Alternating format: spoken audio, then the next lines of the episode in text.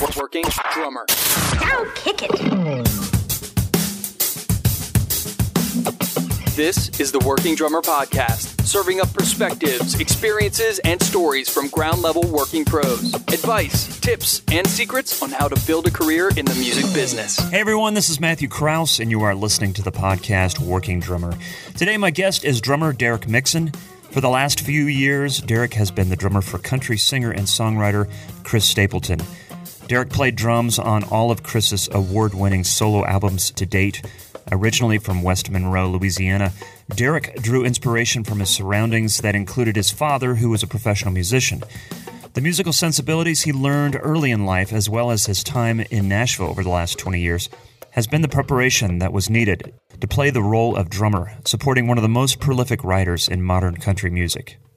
As always, you can find us at workingdrummer.net to find out more information about this episode and all the episodes that we've done so far in the last three and a half years. Subscribe to us on iTunes. You can find us now on YouTube.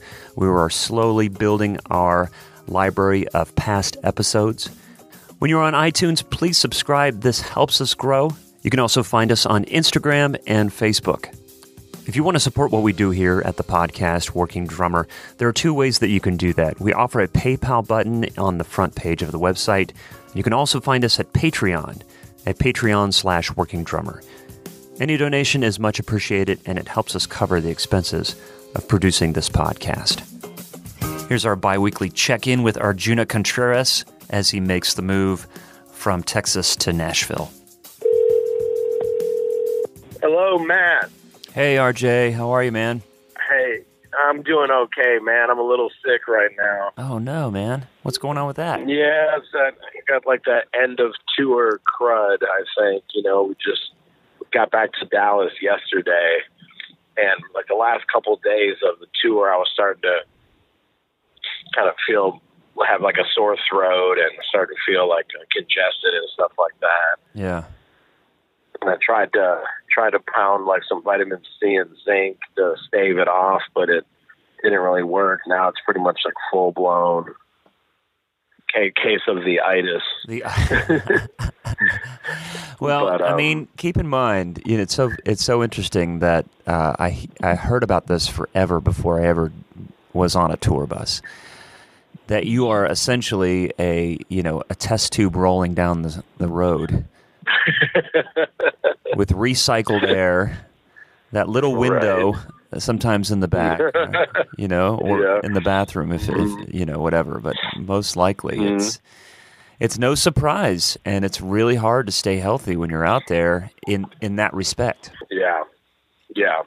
I have a theory that your body can sense when the tour is coming to an end. Like your Yeah. body's like working like extra hard to Yep. like, keep its you know keep its immune system up and going when you're out. Like you know, in our case, you know, for the beginning of a month long tour, and it's like you know you're going, you're two weeks in, three weeks in, you're still feeling great, and then you start thinking to yourself, oh man, we got three shows left, and then we're we're off for a month that always seems to be where I start to start to feel it. You know, like and I like I, I that's my theory. It's not, you know, I'm not a doctor. I just play one on television. That's but right.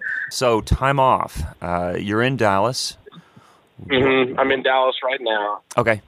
Yeah, yeah. Well, I'm going to be here for a couple days probably. Yeah. Um, then back out to out to Nashville. I, I was mentioning that um that gig down in Lower Broad that I'll be doing. That's like next week.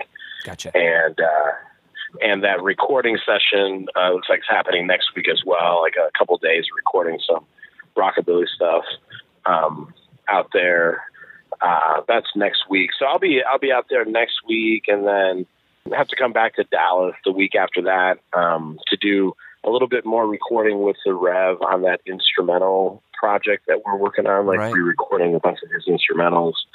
Going to go to Wisconsin to visit the folks for a few days, and then back down to Nashville to hang out and um, you know hopefully do some playing. But for sure, I'll be there um, for that festival that I was ta- telling you about called the Nashville Boogie Right. um, which is yeah, it's, the, it, that's like the 23rd through the 26th.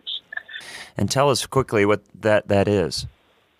so yes, so it's a it's a festival. It's a, like a roots rock, rockabilly, um, you know, roots music festival, similar to the Viva Las Vegas festival that that my band just we just headlined in Vegas uh, on this last on this last tour, actually on the twentieth. Um, and so it, it takes place. The Nashville Boogie takes place at the Opryland Hotel, like you know, in, in different parts of the Opryland Hotel, and um, it's I think three, four days of uh, you know uh, acts from all over the country and a few international acts as well.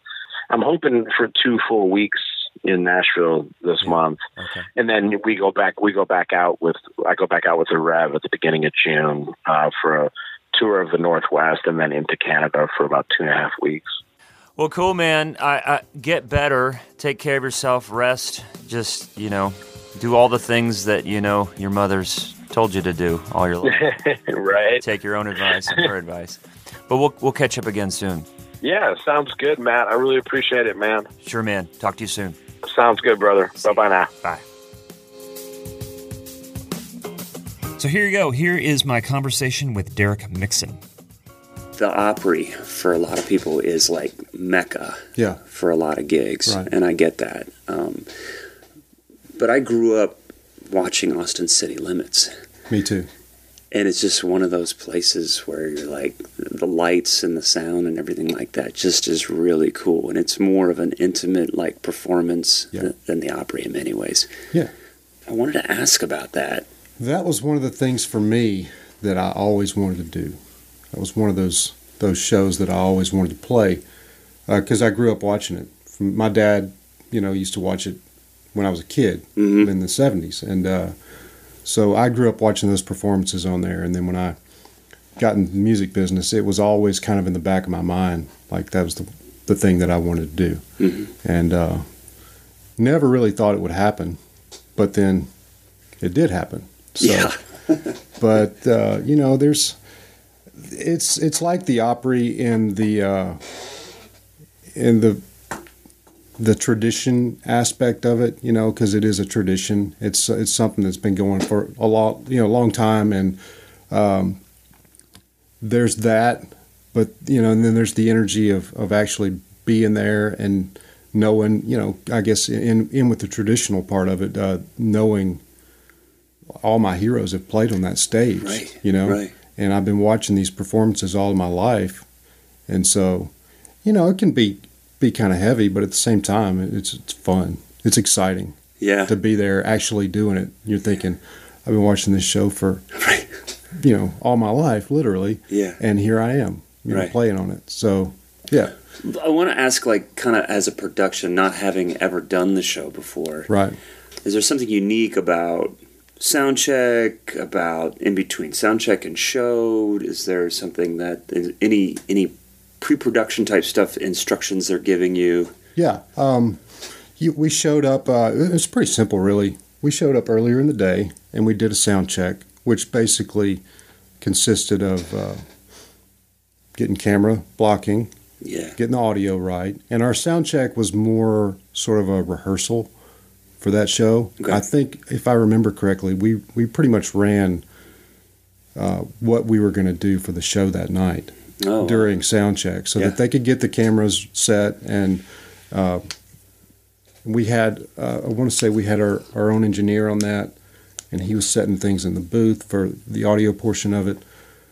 And then we did that, and uh, as I recall, we had some dinner, and then we they brought the people in you know, into the theater, uh, just like any nor- normal show would be. Right. And then we walked out on stage and did what we did, and that was it. Yeah. Of course, later on they they edited some of it. Okay. That we actually performed more than you saw, you know, gotcha. on TV. Right. Right. Um, and I think that was kind of up to them as to what they wanted that segment of their show to, to look like and sound like. And yeah. so they chose what they needed out of that. Yeah, it, it. I always guess that that's probably the way it is. Yeah. You look at the number of people in there, and then the you know you know that they're not piling in for a twenty minute set or however. No, it was a it. standard, probably an hour and a half set that we yeah. did, and then you saw what thirty minutes of it maybe. right on TV. yeah But that's kind of uh, that's kind of the way a lot of those shows are run. Um, those people that are that are doing the production on these shows are so good at what they do, and they make it easy for everybody. It's no different with uh, with the Tonight Show or Saturday Night Live or any of those shows. You got people that are doing production on those shows that might have been there since the show started. Yeah. And they have a very set way of doing things that works. And everybody kind of does it the same way because it works. Yeah. And uh, it's they they make it really easy for you when you go you know for, uh, you know for Austin City Limits or, or you know any of those other shows they're just so good at what they do you don't have to work very hard. Sure Yeah. sure. What was the first kind of show or TV performance that you guys did or that you did? Letterman. Letterman. Letterman. Yeah. it was the last it wasn't the last show on Letterman, but it was, I want to say, in the last two weeks of filming before Letterman went off the air okay. that we played. yeah. And uh, again, it was just, that one was like, that was a whirlwind because that was our first first time to ever be in New York doing TV show. do you remember what year that was That Was would have been uh, 2015, I think. okay that was early on then Yeah.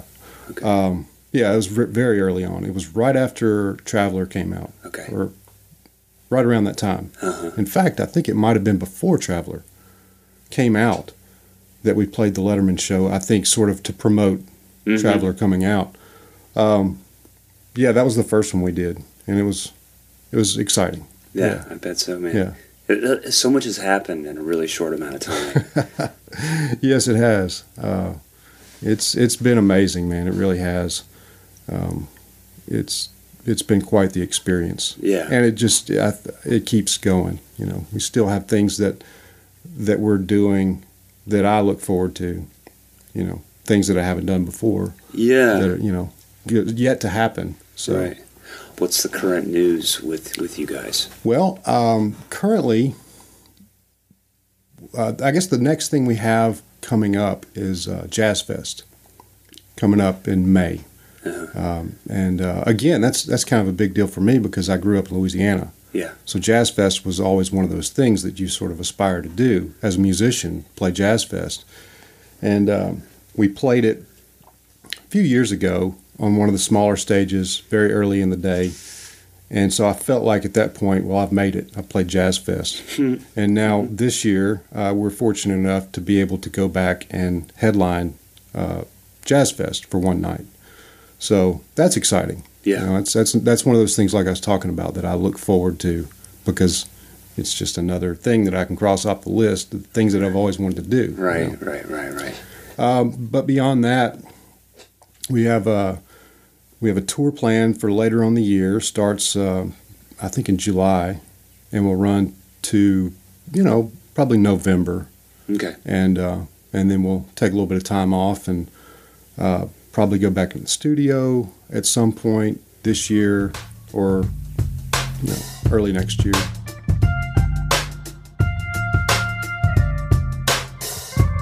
You're from Louisiana. Yes, Where in Louisiana? West Monroe, which is the northeast corner of Louisiana. Okay. Is your family musical? Wh- Where where did you find discover drums for you or music? Um, my family has a musical history. My dad was a musician. He was a bass player, and uh, that's kind of, I guess, how I arrived at the drums. Uh, I would, when I was really young, uh, my dad played professionally for many years, and then when he started a family, and you know, I have a sister, and you know, he got off the road. He stopped doing that and uh, focused on on other things.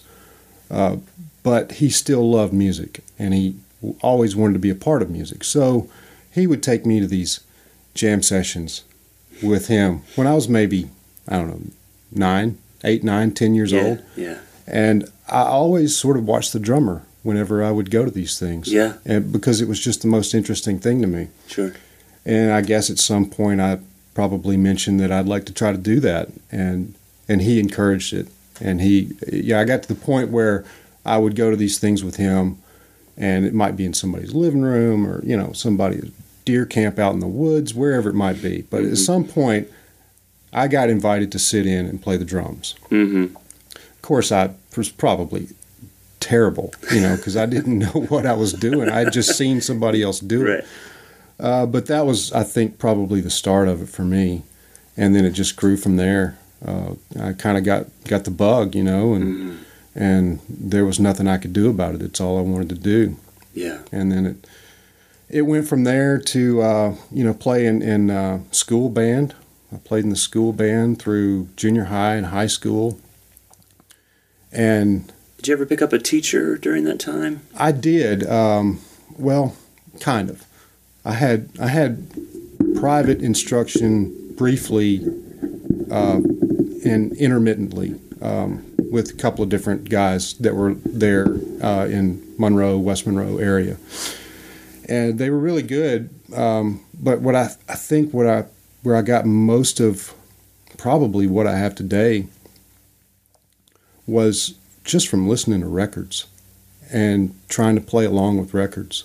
I remember getting out of school, and when I was in high school, I remember like I would get out of school at three o'clock or whatever, and I would go home and set up my drums outside and get. Well, at that point, I had a cassette player, Yeah. and I would put every, whatever my favorite tape was at the time in, put my headphones on, and just sit there and play for hours. Mm. Try to copy what the drummers that I was listening to were doing. Yeah. And uh, I think I probably learned more there in that time than I did from any teacher or anything. Not to take away from, you know, say like uh, band directors or, or something like that. Yeah. They they they gave me a lot of things that I couldn't have gotten from listening to records and try to emulate that. Right. So I guess maybe the two things together, but also my dad, you know, him Sure. constantly saying, "You should listen to this. If you want to do this, you should listen to this." Mhm. And so there, I have things that I listen to this to this day that that were probably my earliest influences that I still listen to and still try to do, like like I was a kid sitting there with my headphones on, Yeah. you know. Um, so yeah, that's that's kind of the beginning of it. I feel like I, I always enjoy like getting the background of the, the discovery for a lot of players and how they came upon it because everyone's story is unique and yet there's a, a really common narrative of how we discover music and drums. And the role that education plays in it whether it's a private teacher or band director or church or whatever. Yeah, and sometimes those people help connect the dots, but those dots are the fascination that we, uh, the relationship that we have with the bands that we discover. yeah, You know, that first time we heard Zeppelin 2, the first time that you are able to play a groove along with the music. right. And I'm with you. For me, it was cassette tapes and some vinyl. Yeah, I had a record player too, but it it wasn't as uh, as uh, easy to transport right. as a cassette player was. Exactly. And you don't have to worry about um, cassette tapes. You don't have to worry about them skipping if you have them close to the drums. Right. Yeah. Because even some CD players, man, could skip if you're just if you're wailing. But I can say the advantage of uh, I used to play along with this is hilarious, The Wall, and Amy Grant's Christmas record. Wow. which I think I need to find out who played drums on that. But the drumming on that, that was like my introduction to Nashville drumming. Okay. There was some great stuff, but the, I mean, more records than that. But I can tell you that the vinyl on those two records taught me dynamics because if I played too loud, the record would skip. Ah, I hear you. yeah. It's a good way to learn that. It's you know, good. it sticks with you. It does. Yeah. So you played outside, like you set up outdoors. Yeah. You know, when the weather was nice. Yeah. We uh we lived kind of out in the country, and so I didn't have to worry a whole lot about neighbors Gotcha. at that time. Um, so yeah, my my parents had this patio on the back of their house, and it was it was shaded, and I could get out there and set up my little four piece drum kit, and and you know just get out there and make all kinds of noise for as long as I wanted to. Yeah. And I think my parents were probably happier because I wasn't in the house making all that noise. That's true. Um, so yeah, That was a it was a fun time. It was it was a formative time for me. Yeah, Yeah. I think it is. I think it is for a lot of people, uh, especially because we're just sponges so much at that age, Sure. and so it's so fun to to see that development. Um, do you do you have kids now? I do. I have Okay. one. Okay. Yeah. So that you get to experience that and see that and relate to that Yeah. Yeah. That's awesome. Yeah, it's an amazing thing. Yeah. We were we were talking about living in Nashville, and you said you've been I've been here for about twenty years, and you said you were about about the same. About the same, yeah. So making that transition from that time to Nashville, what was going on? You were I know there's a couple bands that I've heard about. Yeah. I'd played in a lot of cover bands around the area, you know, pretty local stuff, uh, clubs and, uh, you know, country clubs and festivals and just, you know, whatever came along. And then I got a chance to go on the road with a band, uh, a band called Howard Shaft. And uh, I believe you know maybe one or two of those guys from that group. Um, or maybe it's your partner that knows them. Maybe Zach Okay. I think because that's how I got. Equinox Yes, Orchestra. yes, yes. Yeah, yeah, yeah. Anyway, hmm so with those guys, and we we went on the road and we toured for about three years, and it was a fun band. It was a it was a, a big band. We had a big horn section, and uh, we were doing mainly covers and a few originals, but it it was an opportunity to get in a van with a bunch of guys and drive around the country, play music, which is exactly what I wanted to do at the time. Right. Um, so I did that for I don't know, probably three or four years, and it, and that uh, again was another formative experience, um, a time in my life where I learned a lot. Uh, not necessarily about drumming, although that was part of it as well. Yeah. You know, the musical growth that happened, and and and me learning uh, more about music and and you know how to interact with other musicians on stage, but also uh, you know the experience of of being in a van with a band and tr- and pulling a trailer around and getting from point A to point B and sound check and do the show and then you know get back in the van and, and drive another you know two three four hundred miles whatever it may be to go to the next show over and over and over and over again. And we were doing I mean I would say probably 250 shows a year Holy cow. yeah so it was busy it was like nonstop around that Yeah. time um, so that that lasted for a few years, and then that sort of wound up uh, for whatever reason. It, it you know bands break up, Mhm. you know, and uh, that's one of those that one one of those ones that did, and uh, it was right along that time when I thought, well, maybe I need to start considering something bigger hmm than what I've already done. Yeah. So that's why I started thinking about moving to Nashville. Okay. And uh, so, yeah, that happened. Uh, 2001 was when I made the move. And uh, one of the guys that I was in that band with, Howard Shaft, had just made the move before me. Uh, a guy named James Cook, bass player, and uh, one of my one of my longtime best friends. He had wound up moving here, and uh, called me and said, "Hey, man, you need to you need to get up here, and you know see what this place is about."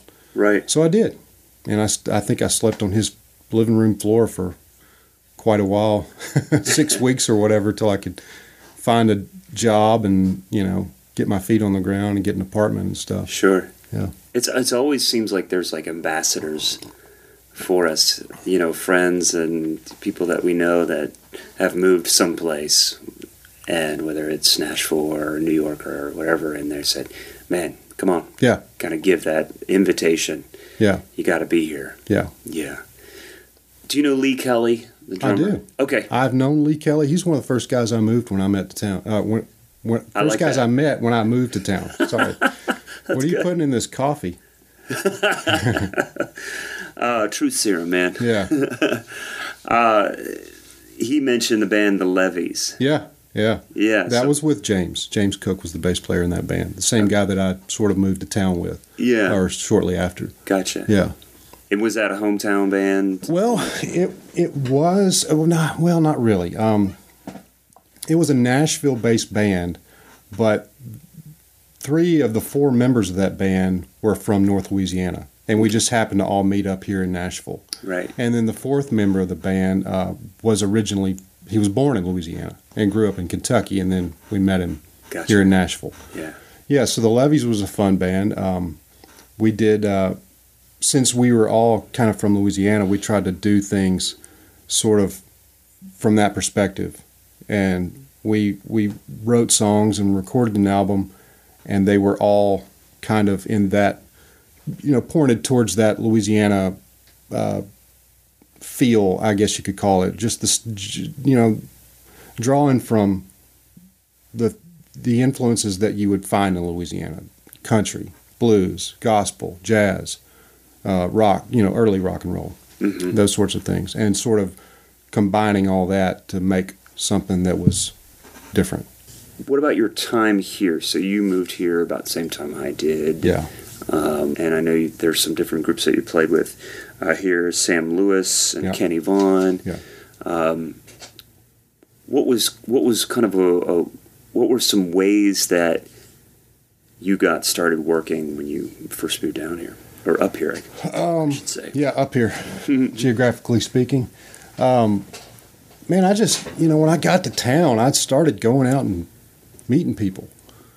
And uh, started going to these jam sessions that they would have. You know, they used to have uh, the, they called it the blues jam, but it wasn't always the blues jam. It was Right. just a bunch of musicians getting together and playing whatever, Mhm. which is cool. That's fine. But that was a good way for me to to go out and meet guys that had just rolled in from wherever, you know, and they were trying to meet people too. And so I think, uh, you know, that that's what got the ball rolling. Yeah. Uh, plus, you know, knowing knowing at least a couple of people when I moved to town helped me. Um, but I think it was about a month after I got here that I wound up uh, going with a, a rhythm section and auditioning for a, a country artist, and we got the gig. Hmm. So, you know, it wasn't too long before I started working. Yeah. Um, not steady, but Mhm. at least I was working. I was making a living between doing that. And when I first moved to town, I had a uh, a gig with this uh, landscaping company. Mhm. You know, so I'd get up in the morning and go do that, and then I'd play music at night whenever I could, and then uh, you know go on the road here and there enough to keep money rolling in and pay my bills. You know, Sure. keep moving. Yeah. Who was the artist? That, Uh, a guy named Brad Martin. He was on Sony at the time. okay. Um, he had a you know a couple of radio uh, songs that charted. You know, it was nothing that that ever got very big, but uh, uh, it was a it was a good first experience touring uh, based out of Nashville. Yeah. Yeah. And it, it, I met a lot of people through that as well. Things that I met people through doing that that led me to other things after that, hmm which I think is a, a big part of my history in Nashville has been you know, you do one you do this one gig and then you meet somebody along the way and that leads to another gig Right. and then you meet somebody during that gig, which leads you to another thing. Mhm. And so it's, I can't stress enough to the people who listen to this show how uh, how important relationships are in this business. That's that's what it's all about.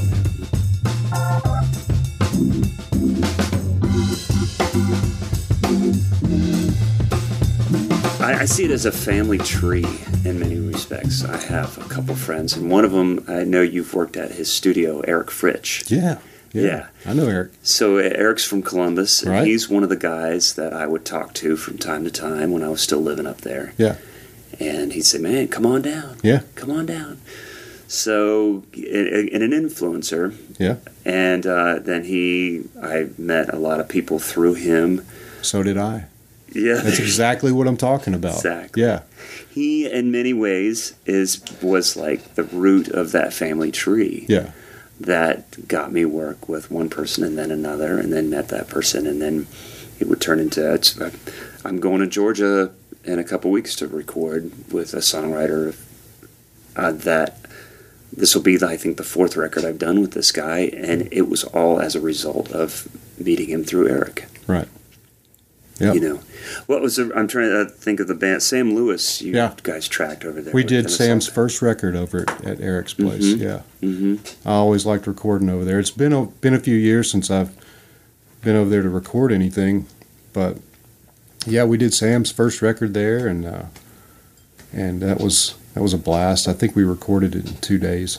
Yeah. Yeah, Did you meet Kenny Vaughn through Eric? I sure well? did. Yeah. Yeah, on that project. That was Okay. that was the first time I'd met Kenny. Gotcha. was on Sam's record, and uh, and yeah, and I, I wound up, you know, spending a lot of time with Kenny in the last ten years, I guess, Yeah. as a result of that. Yeah. Isn't that crazy? Yeah, it's crazy, but that's that's exactly what I'm talking about. How you meet one person and that leads to other things. You Yeah. form a friendship. You know, um, not that you have to force it, but you know, it's like sometimes you just you get along with people. You can't do anything about that. you Right, know? right, right, right. I want to talk some about the gig that you with Chris, Mhm. but is there other things that led to your connection with him Well, that you can look to? Yes. Um, let's see. That sort of came about through um, from working with Sam, which started with uh, you know working at Eric's place recording.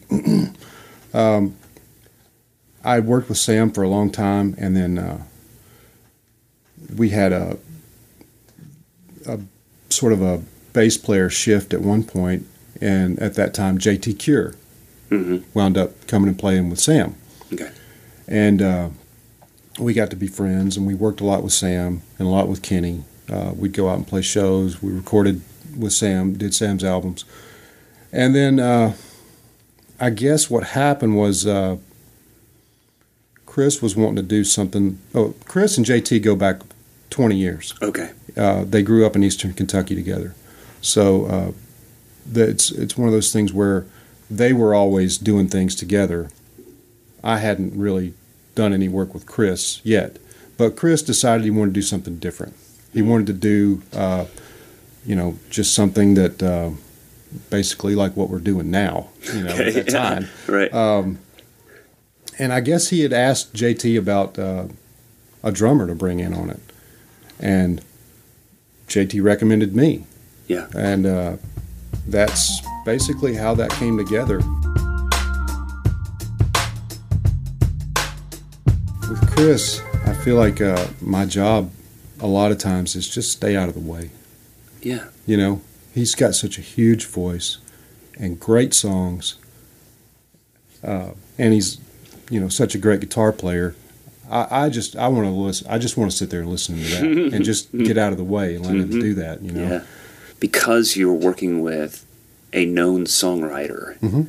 who's now performing his own, decided to perform his own music and is becoming an artist in his own right, but still at the core is a songwriter and has been known for years as a songwriter. Prolific lyrics, like you say, great singer, very soulful sound that everybody brings to the table. Yeah. But your role as a drummer, and even going back to Sam Lewis and different things like that,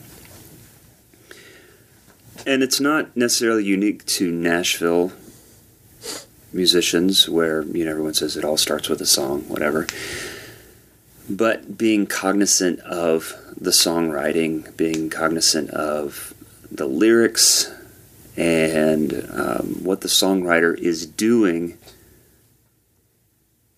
as a drummer there's so much that we can do to step on their toes Sure is. I've done it. I've done just about everything I could do along the way to step on songwriters' toes. At some point, yeah but What have you learned over that t- over time, especially working with somebody like Chris that makes you really aware of how you what like what approach you bring to the table when you're recording? well, it's like I was saying. You know, I I, I really try to stay out of the way. Yeah. Um, and uh, I've always been a song guy. You know, as far as like the sort of the school that I come from is it's always been about songs for me.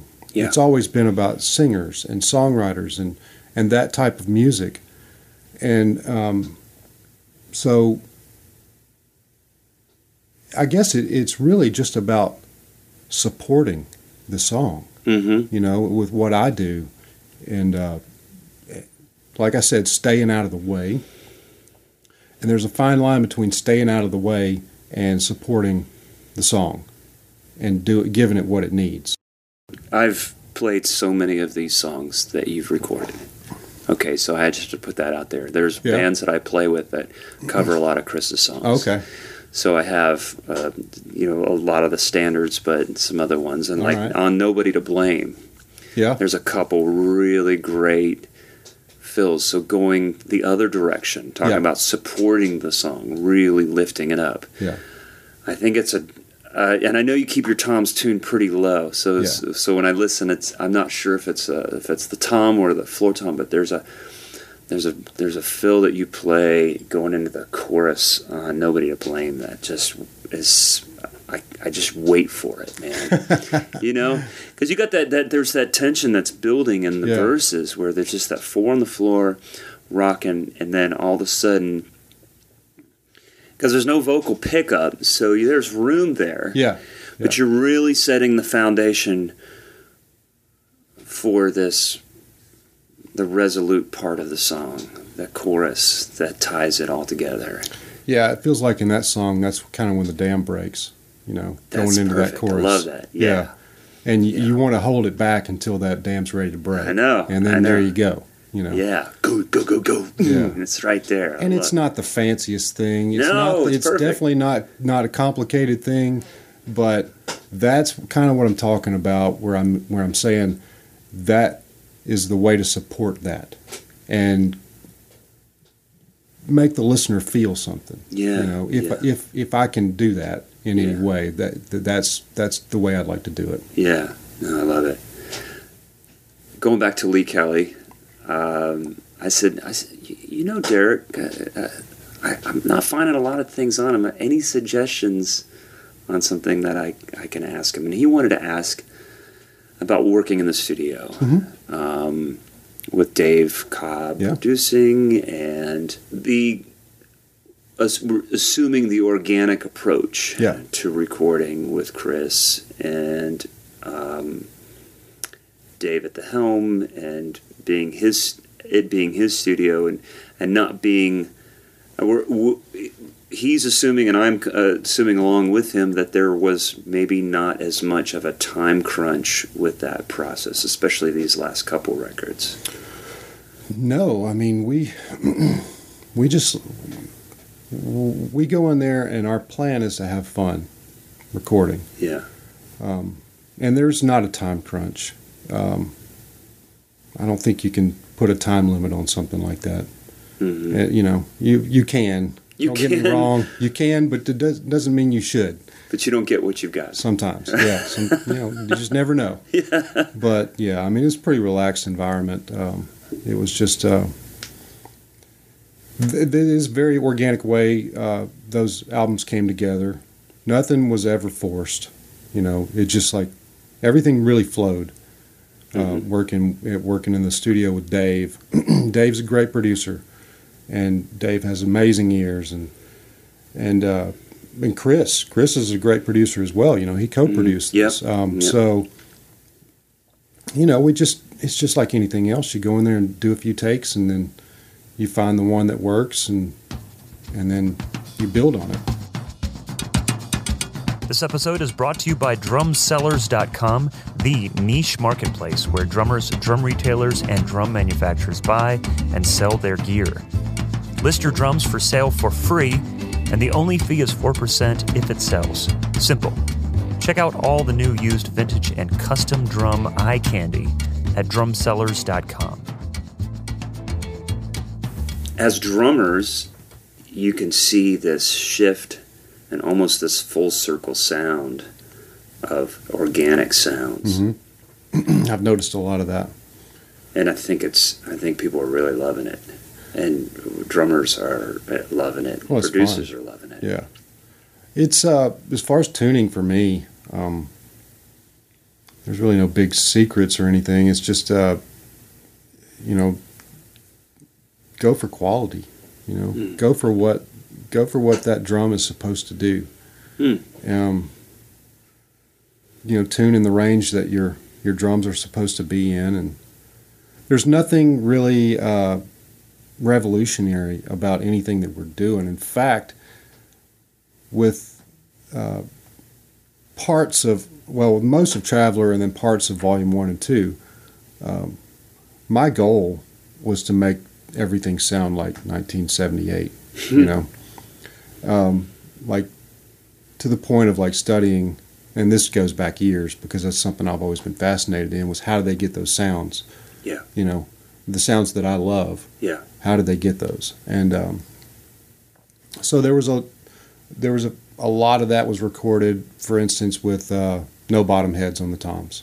Oh, really? Yeah, Okay. and then uh, and then going even a step beyond that and taking uh, you know gaff tape and putting paper towels on on the, on the batter head on the toms. Uh-huh. So to the point where it's just dead Yeah. you know and um, and then there were other things that we recorded with a full live drum kit um, out in the, the big room there uh, at uh, Dave's place Mhm.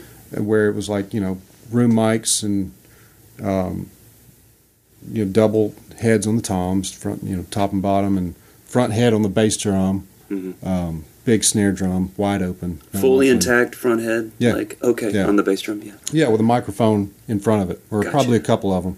Um, but uh, so yeah, we, we just we, we were from one end of the spectrum to the other on that. Mm-hmm. Um, but I think regardless of of what kind of technique you use, as far as whether you're going to use a single-headed tom or you're going to use a double-headed tom, you still have to tune in the range that that drum wants to be in. Gotcha. And you know that's something else that that uh, we did uh, starting out was you know Dave and I would we just take drums and hit them, go around the studio and, and hit drums and and uh, see how they sounded in the room Mm-hmm. and and sort of build a kit out of what sounded best. Like if we had four or five floor toms we were working with, we picked the best one that we thought was the best one for that room and sounded the best in that space. Mm-hmm. And then there were some things that we did with the padded down drums in a vocal booth Mm-hmm. um, that influenced the sound a lot. Close mic'd, no big room sounds or anything. Um, and so, you know, snare drums, um, we use a variety of snare drums, and I always do. It doesn't matter what session I'm on. Uh, snare drums are always changing, unless you find something that just fits perfectly. Yeah. But I, I like to, I like to sort of choose a snare drum for the song. Mhm. It doesn't necessarily always need to be the same thing. Mhm. You know, Supraphonic may work on one song, Black Beauty may work on another song. Yeah. You know, we wound up with a a wooden um snare, um, actually a piccolo snare on a few of the tracks. But you'd never be able to listen to it and point out that that's a piccolo snare. Right. You know, because was it just tuned down? or- tuned down. Yeah. Yeah. Maybe that snare was a little bit out of its range. I don't know. Yeah. Uh, you know, like I was talking about with the toms and tuning in their range, but Yeah. um, with with snare drums, I think you can get away with it more. If you were, if you were to take a piccolo snare and drop it way down, Mhm. you can get a huge sound out of it. Yeah.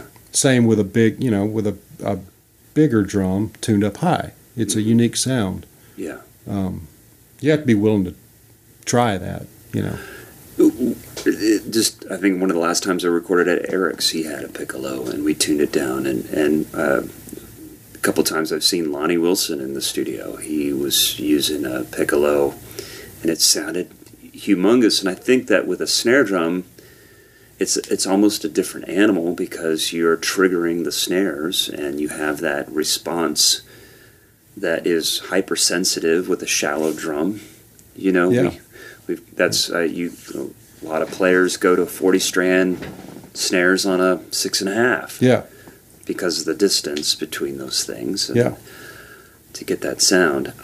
I always struggle with having a variety of snare drums to choose from in a session Mhm.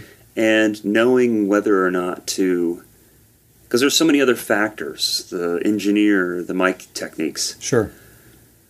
of switching up snare drums for the sake of the song or for the fact that we've used the same snare drum for three tracks now it's time to switch snare drums But is it? You know, yeah sometimes it is, I guess. But yeah uh, yeah you know, I think also uh, the way the snare drum feels and sounds influences your performance. Mm. It, it it it can change the way that and ride cymbals. Like no I, I can be playing a certain way, and I can put up a different ride cymbal, and it changes my whole outlook. Um, same with snare drum. You know, it just it affects what you do uh, yes with that song. yes Um, so yeah, it's a good thing. yeah what are you using live Live, I use. Uh, I've always used a Black Beauty live. Not always. I mean, for the last for the last uh, twelve or so years, I've used a Black Beauty live, six and a half by Six and a fourteen. half. okay yeah Yeah. Uh, recently, I've started playing this uh, drum that Ludwig makes that's similar to the Black Beauty. It's called the Black Magic, and it's yeah what is that it's a little different. I mean, it's the same. It's a six and a half by fourteen. I think the shell thickness may be possibly a little thinner than a Black Beauty, but the lugs, uh, it's got tube lugs on it, mm-hmm. and so they're, you know, with the Black Beauty, you have the center lug Mhm. that that goes across the beat of the snare drum. Well, these two these uh, tube lugs are positioned a little bit differently on the the shell, so I think that has something to do with the sound. Basically, the the gist of it is is that I'm able to get a lower, cleaner sound with that recently than I have been with the Black Black Beauty. uh-huh Uh, so I'm really happy with it right now. It's what I've been using live uh, this year. I've sort of switched over to them. I've had one for a few years, but uh, you know I wasn't convinced. Uh, but now I'm starting to see that it's just maybe it's the direction I'm headed in right now. yeah Um, but for now, it's it's working. Yeah. I think sometimes we, we get used to a certain thing and it works really well for us, but then sometimes we just feel inspired to change things up, Sure.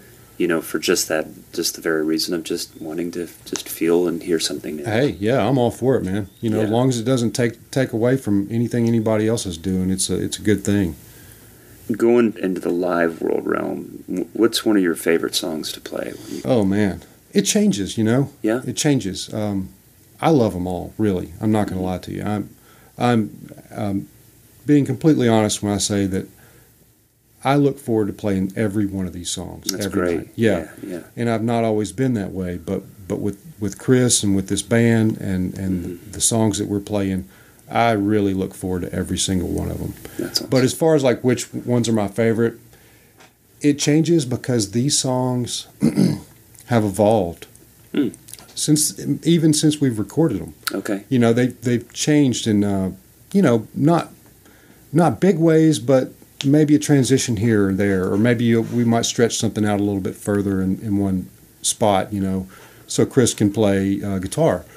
Um, so it's those changes that uh, that keep me like wanting to play certain ones more than others, maybe. Sure. Um, and it's a I guess it's a just a, comes from a willingness to uh, to see where they can go live Yeah. and and not be afraid to try things. A- And I think because of the organic sound and the size of the band, it gives you that freedom. Yeah, it does. Uh, there's a lot of space involved in what we do Uh-huh. with this music, and uh, you know, sometimes you can fill that space. and Sometimes you can just let space be space, Yeah. and that can be a beautiful thing. Right. You know. Is there anything? Is there anything that like okay? Every time I play this song, it's hit or miss, or it's a challenge, or I look to this song as a challenge. Yeah, there's a few songs. Uh, really, uh, the challenge I think is is in making it feel good. Um, with a couple of the songs that we do, there's sort of a the the challenging one ones for me are the ones that are mid tempo, but maybe on the backside. Mm. You know, where it's it's important to to place everything consistently on the backside of the beat Yeah. and and keep it where it needs to be, so that it's still got a bounce to it. Mhm. You know, so that Chris can sing. Uh, I don't know. It's hard to it's hard to explain. I guess the challenge is in keeping the time consistent Yeah. uh, from night to night and uh, and not letting it rush because a lot of these songs would be it'd be easy to let them rush. We just did one, for example. Um, we did a, a song called uh, "Slow Simple Song" off of Volume 2 Mhm. uh, for the ACM Awards recently, Mhm. just a couple of weeks ago. And that was one of those songs where it uh, it would have been easy to to get on the front side of the beat and play it, not not rush, but just play anxiously, I guess you could say, Yeah. especially being live on television. Right. Right. Um, so Chris sort of knew that, and before the performance, we talked about uh, his instructions to me were keep it, keep it right there. Put it as far back as is comfortable to do it. Are you know. using any tempo reference or anything None. like that? Gotcha. It's all in our heads. Okay. Uh, it's uh, so it, that comes from a lot of listening. You know, you have to Yeah, listen. You have to be really. You have to know beats per minute. Yeah. Um, and trust that you know beats per minute. hmm But it's just a feel thing, really. Beyond that, it's like Chris saying, put it as far back as you can put it comfortably. hmm That that can mean a lot of different things to a lot of different people. Yeah. Um, but that's the challenge for me. and your state of mind. Like you're talking about, you're on TV. There's the live performance. There's all those things that you being confident with that and and knowing the song. All those things are great references. I I, I know that for me, and I wonder if other people relate to this. That sometimes there's all these outside variables that affect how I'm feeling tempo that oh day. man, it's huge. Yeah, there's there's everything. Yeah, Yeah, everything that's running through your head, everything that's going on around you, yeah, um, and that's part of the part of the deal. Also, is blocking that stuff out, yeah, especially live. yeah. You know, just block it out. You're only there for an hour and a half Right. to do this. Push everything else away for an hour and a half, and, and give give that to the you know to the the music that you're a part of. Mm-hmm. It's not that much of a sacrifice. It's an hour and a No. half out of your day. That's it. Yeah. That's your Yeah. that's your work day, Yeah, man. that's it. That's it. I asked about using like any tempo reference live, but what about in the studio? Um, very little, if any. Um, none of this, none of these records. We didn't use a click track on any of it. Wow. It was just uh, we might use use a, a metronome as a reference. Mm-hmm. You know, just to when when you're doing multiple takes on a song, it's good to have a point of reference. You know, song's 85 beats per minute. You want to at least hit the button and let it, you know, let it run for for 10 seconds, just so you can get that in your head, and then you count off the song and you go. Yeah. But you don't do it with the click. You just use that as your reference point. Uh, but then some others were there was no reference point. It was just whatever felt good to everybody. It's yeah. it's whatever you know, whatever we needed to do for Chris to sing the song the way he needed to sing. Yeah. And a lot of times he would give a tempo, you know, and even live, uh, you know, on a few of these songs, Broken Halos is one that you were just talking about. Mhm. Um, that's one of those ones where he starts it off on guitar, he Yeah. starts singing just cold, you know, Mhm. and that's the tempo. Yeah. And it happened the same way in the studio. Yeah. There was no counting it off or anything. It's just follow him. There's another song. What's the other song? Um, uh, Fire Away. Fire away. I played that for a buddy of mine yesterday. I said, "Listen when the drums come in. How they come in on that. It's it's awesome, man." Well, I, thank you. I, I, I can't take full credit for it. Um, those drum fills that lead Yeah. into the into the choruses, Yeah, yeah. Chris's idea. Oh, cool. Chris's idea. I mean, there there I was doing something there. It wasn't what wound up being on the album though. Okay. Uh, but in when we were rehearsing that song before we went into the studio, uh, Chris had the idea of doing the tom thing, or the, he had the idea of doing that rhythm, and I think he left it up to me as far as to as far as what to play that rhythm on around the kit. Sure. Dun dun dun dun. You know. Yeah. And so I, I I did it the first time on the toms, and the second time uh, Like snare time. Second, second time it's a snare tom, um, and then the third time it's a combination of both. And, and I think actually it's it's not as linear the second time. It's more doubled up on you know two handed Okay. uh, just to make it bigger. Yeah. the third time. Yeah. It's like a Ringo rhythm, man. I, that like I said, man, it's Chris's idea. That's- it's and, cool. and it's you have to take that that direction. You know, run with it. One other one, parachute. Mhm. There's that turnaround after I think the second chorus. Yeah. It's like a bar two. Yeah. yeah. Where did where did that come from? Oh, um, you know, that was, I don't really know exactly. Uh, I mean, I, I, I would imagine that was just us running it in the studio. And because, well, we had played that song and we had a pretty good arrangement of it going into the studio because we had played it live Mm-hmm. up until that point. But the way that came about, I would imagine probably was Dave, uh, Dave Cobb saying, you know, let's let's cut this here Yeah. uh, let's get to this section quicker than Right. what we're getting to, you know, because it might have might have hung out for another bar, right. and it's just a way of you know trimming it down to where you have uh, an arrangement where everything needs to be there, Yeah. and you don't have anything that doesn't need to be there. You Yeah. cut cut all that stuff out.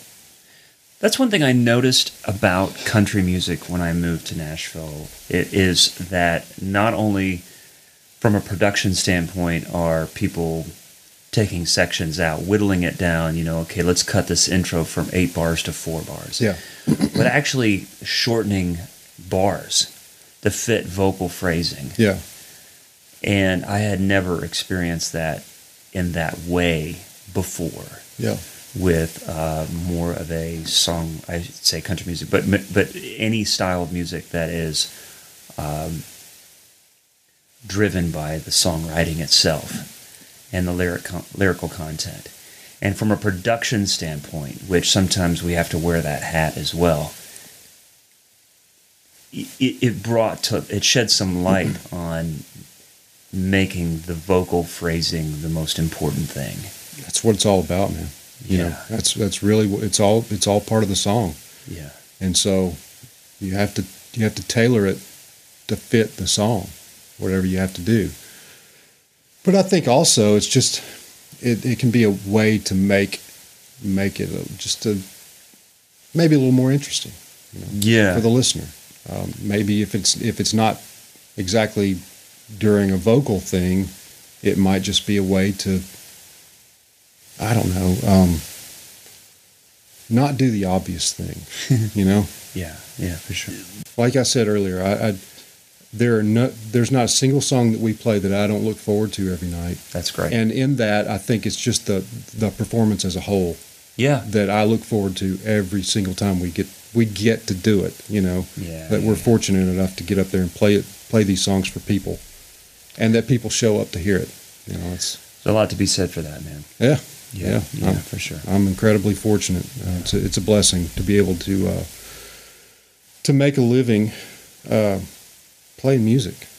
No doubt. You know, it's incredible, really is. Yeah, you got to take stock of that, man. Yeah, Yeah, for sure. I don't ever forget that. That's that's one of the things that, you know, like we were talking about earlier, where you you block out everything when you go on stage and you focus completely on what you're doing and you focus on on that space that that you're in. But that those kind of things are always in my head. Doesn't matter if I'm blocking out everything else. Mm-hmm. That's the kind of thing that's like, wow, I'm here playing music with incredible musicians, some of my best friends in the world, mm-hmm. and and the lights just come on. The lights just yeah, that's right. literally. Well, the power was out for a little bit. That's probably why this this part of the interview sounds differently. But we've we've improvised and managed a way to to tie this all together. But Derek, man, I appreciate your time, man. Well, thank you so much. Thanks for doing it's this. It's been a pleasure. Thank you yeah. for having me. Cool. So there's my interview with Derek Mixon. I want to thank him for the time that he gave us uh, and the insight to working with such a great songwriter and singer, Chris Stapleton.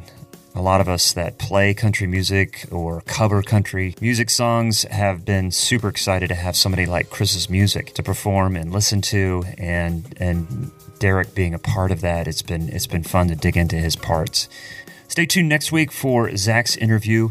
For our Patreon members, we have new rewards that we're starting in the month of May. And uh, every two weeks, we're going to add something cool and unique from our past guests. And the first installment that was put together by Ben Caesar, he's got this great five page PDF on how to practice. I've had this thing for maybe four or five years, and I read it over and over. It's been so great. But for our Patreon members, even if you donate a dollar, you'll have access to these things. So it's going to be all different shapes and sizes, videos, PDFs, technique, uh, advice, all these different things that are being donated by our past guests. So go to the Patreon page and look for that stuff. And if you are a member, even at a dollar, uh, you have access to that. So we're real excited about this and hoping to build more of the community from that. So I appreciate you all listening and I hope to see you around. Bye bye.